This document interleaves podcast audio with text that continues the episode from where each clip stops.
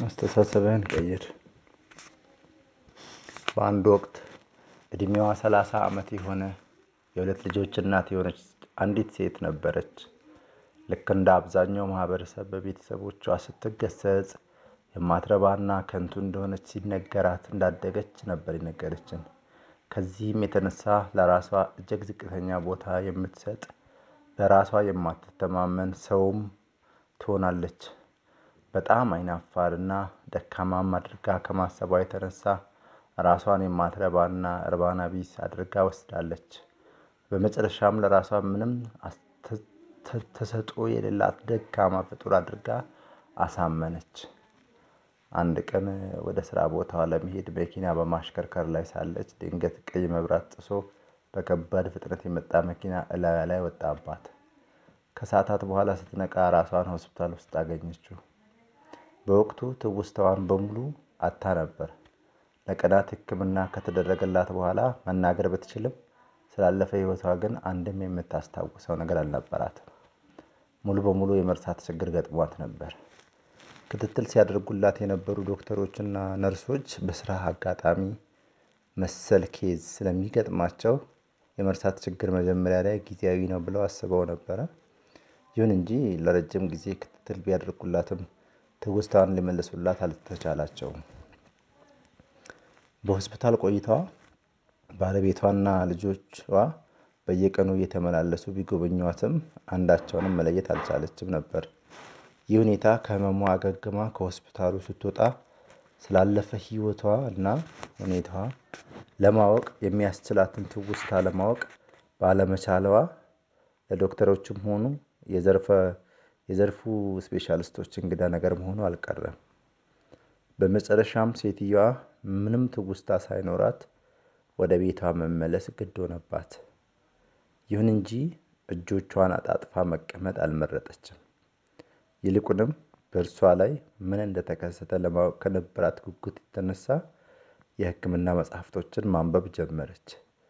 በተለይም ማደንዘዣና ትውስታን ማጣት በሚሉት ጉዳዮች ላይ የተለያዩ ጥናቶችን ማገለባበጥ በዘርፉ የተጻፉ መጽሐፍትን መግለጥ መመርመር ቀጠለች።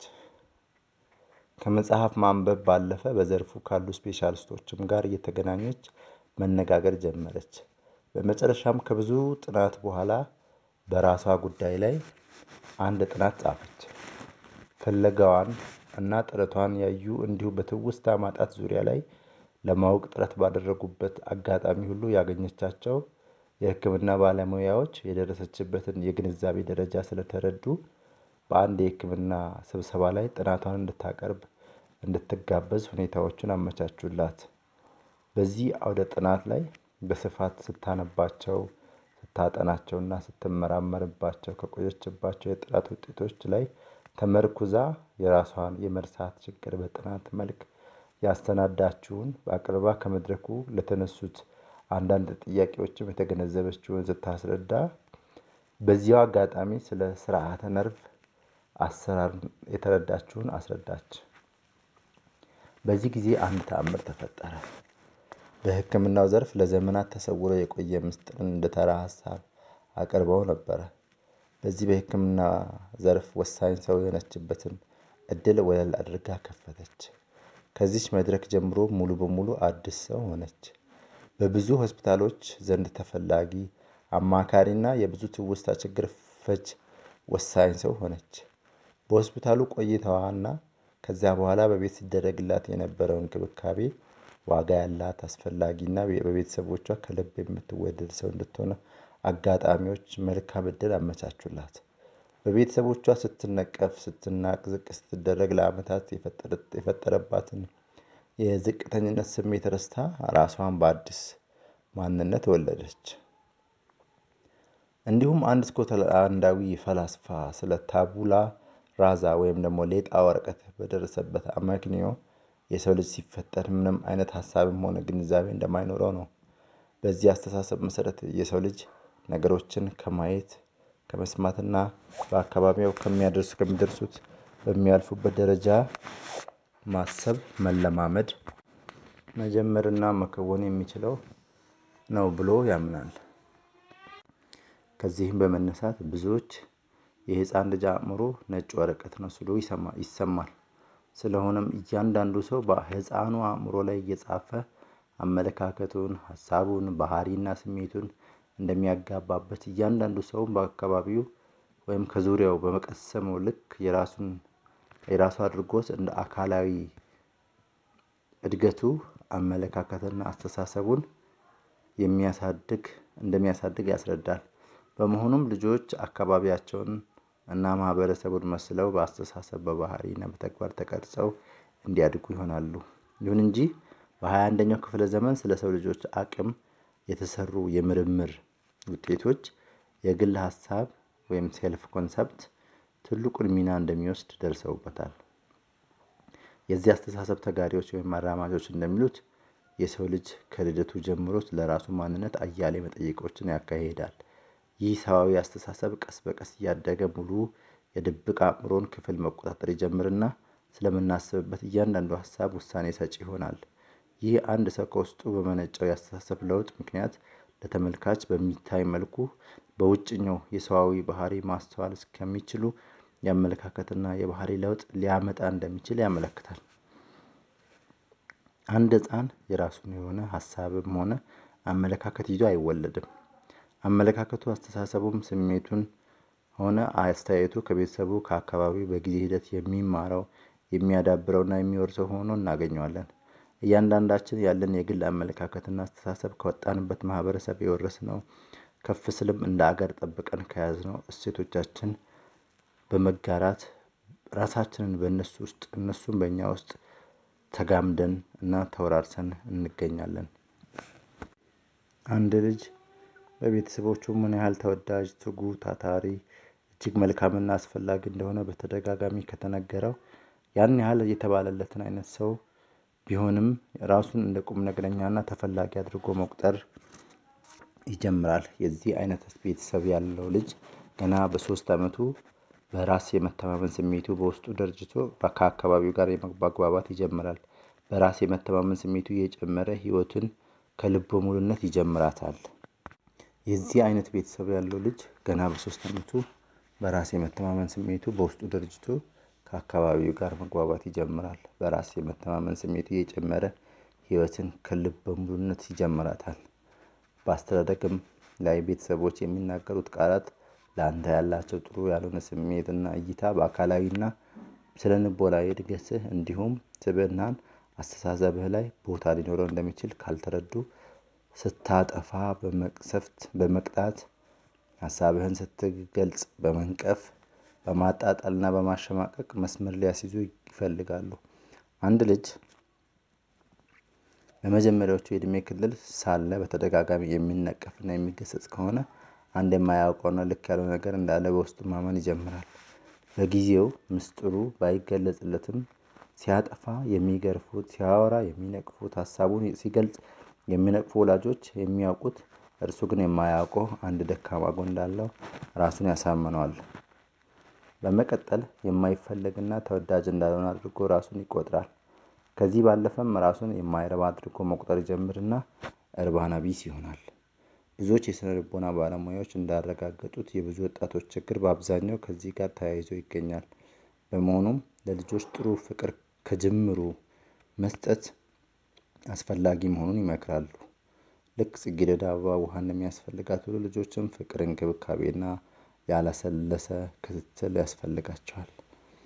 ልጆች ፍቅርና እንክብካቤ ሲያንሳቸው ያለመወደድና ፍርሃት ስሜት ይጋባባቸዋል ጥሩ አይደለሁም ማለት ነው የሚል ጥርጣሬና ስጋት ውስጥ ይገቡና በወላጆቻቸውና በአካባቢው የአካባቢውን ትኩረት ለማግኘት ሲሉ መረበሽ መናደድ መስረቅ ማጥፋትና መሰል መጥፎ ባህሪያቶችን ማሳየት ይጀምራሉ። ይህ ፍቅርና እንክብካቤ ከማጣት የሚመጣ የመደበር የተስፋ ማጣት እና ራስን በራስ የመተማመን ስሜት ከማጣት የሚመነጭ ባህሪ በቀጣይ ከሰው ጋር ያላቸው ግንኙነት መልካም ያልሆነና ምግባር የጎደለው እንዲሆን ያደርጋቸዋል። ልጆች ሲወድቁ ሲያለቅሱ ሊያለቅሱ ይችላሉ እንጂ ከእናታቸው ማህፀን ሲወጡ የሚያለቅሱት ፍርሃት አብሯቸው ስለተወለደ አይደለም። ሁሉም ፍርሃት ከተወለዱ በኋላ እየተነገራቸውና እያስፈራሯቸው በልምድና በትምህርት የሚያዳብሩት ነው። ሰዎች በዋናነት ያዳበርናቸው ሁለት ፍርሃቶች አሉን። እነርሱም የመውደቅ ወይም የመክሰርና የትችት ወይም የተቀባይነት ማጣት ፍርሃት ናቸው። አንድን ነገር በአንድ መልክ ወይም ባልተለመደ መልኩ ለመስራት ስንሞክር በተደጋጋሚ ስንተች ወይም ስንቀጣበት ውድቀትን እንማራለን። አይሆንም፣ ተው፣ አስቀምጥ፣ ከዚያ አውጣ፣ ከሱ ጋር ራቅ ከማለት በዘለለ ቅጣትና ኩርፊያ ፍርሃትን እንድንለማመደው ጥርጣሬን እና ምን ይሉኛል በውስጣችን እንድናነግሰው የእድል በሩን እንከፍታለን። ስህተቶቻችንን ለመሸፈንና ጥፋቶቻችንን ለማካካስ መቅለስለስ እንዲሁም አፍ አፍ መካፈት ሊመጣ ይችላል። ከዚያም ባለፈ አንድ ነገር ለመስራት ገና አቅሙ እውቀቱና ክህሎቱ እንደሌለን ተወዳዳሪና አዳዲስ ነገሮችን የመፍጠር ተሰጥኦ እንደሌለን በማሰብ አልችልም አልችልም አልችልም የሚሉትን ስሜቶች ደጋግመን በራሳችን መንገድ እንጀምራለን። አልችልም አልችልም አልችልም የሚለውን ቃል በተደጋጋሚ ከማለታችን የተነሳ የሆነ ቀን ላይ አንድን ነገር በአዲስ መልክ ለመስራት ስንጀምር ወዲያውኑ ወይኔ ጉዴ ዛሬ አለቀልኝ፣ መዋረዴ ነው፣ መክሰሬ ነው የሚሉት ስሜቶች በውስጣችን ማስተጋባት እንጀምራለን። ልባችን በፍርሃት ሲደልቅ እጃችን መንቀጥቀጥ፣ ሆዳችን መጮህ ይጀምራል። በወጣትነት ህይወት ውስጥ ውድቀትን መፍራት የውድቀት ዋነኛ ምክንያት ነው። ለልጆች በልጅነታችን የሚነገርን ትችት እና የሚደርሱብን ክልከላዎች በወጣትነታችን እንድንፈራና በራስ መተማመናችን ዝቅተኛ እንዲሆን ትልቁን ድርሻ ይወስዳል። በዚህም ምክንያት ለራሳችን ያለን አመለካከት ዝቅተኛ ስለሚሆን ከሰዎች ጋር የሚኖረን ግንኙነት ውስን ይሆናል። ራሳችንን ለተሻለ ደረጃ ለማድረስና ተወዳዳሪ ለማድረግ እንቸገራለን። ፈሪና ተጠራጣሪ ስለምንሆን በመጀመሪያዎቹ ስራዎቻችን ውጤታማ ሳንሆን እንቀራለን። አእምሯችንን ተጠቅመን የምንፈልገውን ነገር ለማግኘት ከመሞከር ይልቅ እንዴት እንደማንችልና እንዴት ሊሳካልን እንደማይችል በማሰብ አእምሯችን በፍርሃት እንወጥረዋለን። ከዚህም ምክንያት የፈለግነውን እንደ ሰማይ እየራቀ እንዲኖረን የምንመኘው እንጂ የሚኖረን ሳይሆን ይቀራል። በራስ መተማመን ስሜታችንን በማዋረድ ደስተኛና ስኬታማ ህይወት እንዳይኖረን ከወደኋላ የሚጎትተን ሁለተኛ ፍራቻ የተቀባይነት ማጣት እና እተቻለሁ የሚል አባባል ነው። ይህ ፍርሃት በዋናነት የሚመነጨውና በጊዜ ሂደት እየጎለበተ የሚመጣው የሚያስደስተንን ስንሰራ ወላጆቻችን በሚሰጡን ትችትና አሊያም የሚያስደስታቸውን ነገር እነርሱ በሚፈልጉት መጠን ሳንሰራላቸው ስንቀር የሚያሳዩን ማጣጣልን ተከትሎ ነው። ስላላስደሰትናቸው ብቻ ያኮርፋሉ። ለእኛ ያላቸው ፍቅር ይቀንሳል። በዚህም የተነሳ ልጆች የወላጆቻቸውን ፍቅር ለማግኘት ለመወደድ ለመደነቅ እና ትኩረትን ለማግኘት ሲሉ የሚፈልጉትን ከመስራት ይልቅ ወላጆቻቸው የሚደሰቱበትንና በወላጆቻቸው ዘንድ ተቀባይነት የሚያገኙበትን ስራ ይሰራሉ። በዚህም ምክንያት በውስጣቸው ያላቸው ድብቅ ችሎታ አውጥቶ ከመጠቀም ይልቅ ማድረግ ያለብኝ ማድረግ ያለብኝ ማድረግ ያለብኝ አባዬና እማዬ እማዬ እንደሚፈልጉት ነው ወደሚለው ያዘነብላሉ። ያ ካልሆነ አይወዱኝም፣ ደስ አይላቸውም፣ ይጠሉኛል፣ ብቸኛ እሆናለሁ ማለት ይጀምራሉ። እንደ ወጣት አንድ ህፃን ማደግ ያለበት በሁኔታዎች በሚወሰን ፍቅር አንዱ ለአንዱ ያልተገባ ፍቅር ሲሰጥ ይገባል ከሚለው በተቃራኒ በሁኔታዎች በሚገደብ ፍቅር አሁን አሁን ይበልጥ ትኩረትን በሚስብ ሆኖ ተገኝቷል። የሆነ አካል ሙከራውን ሊወድለት እንደማይችል እያሰበ ስራ ሊሰራ እንደማይችል ልናውቅ ይገባል። አንድ ወጣት ከዘመዶቹ፣ ከጓደኞቹ፣ ከስራ ባልደረቦቹ፣ ከቅርብ አለቃው፣ በአካባቢው ካሉት ባለስልጣናት ጋር የሚኖረው ግንኙነት በልጅነቱ ከእናትና ከአባቱ ጋር ያለ ግንኙነት ላይ የተመሰረተ ይሆናል። የእናቱንና የአባቱን ፍቅርና አድናቆት ስለማጣት ላለማጣት ሲያደርጋቸው የነበረው ሁሉ በኋላም በየደረጃው ከራሱ ጋር ግንኙነት ያላቸውን ሰዎች አክብሮትና እምነት ላለማጣት ሲል እሱ ያመነበትና የሚፈልገውን ላይሆን ወይም ሳይሆን ሌሎች የሚፈልጉትና የሚደሰቱበትን ነገር ያደርጋል። ስለዚህ በዚህ በሚቀጥሉት ክፍሎች ደግሞ ለዚህ መፍትሄ የሚሆኑትን ትምህርቶች እንማራለን። ስላደመጣችሁን እናመሰግናለን። ተከተሉን፣ share አድርጉ። እናመሰግናለን። መልካም ቆይታ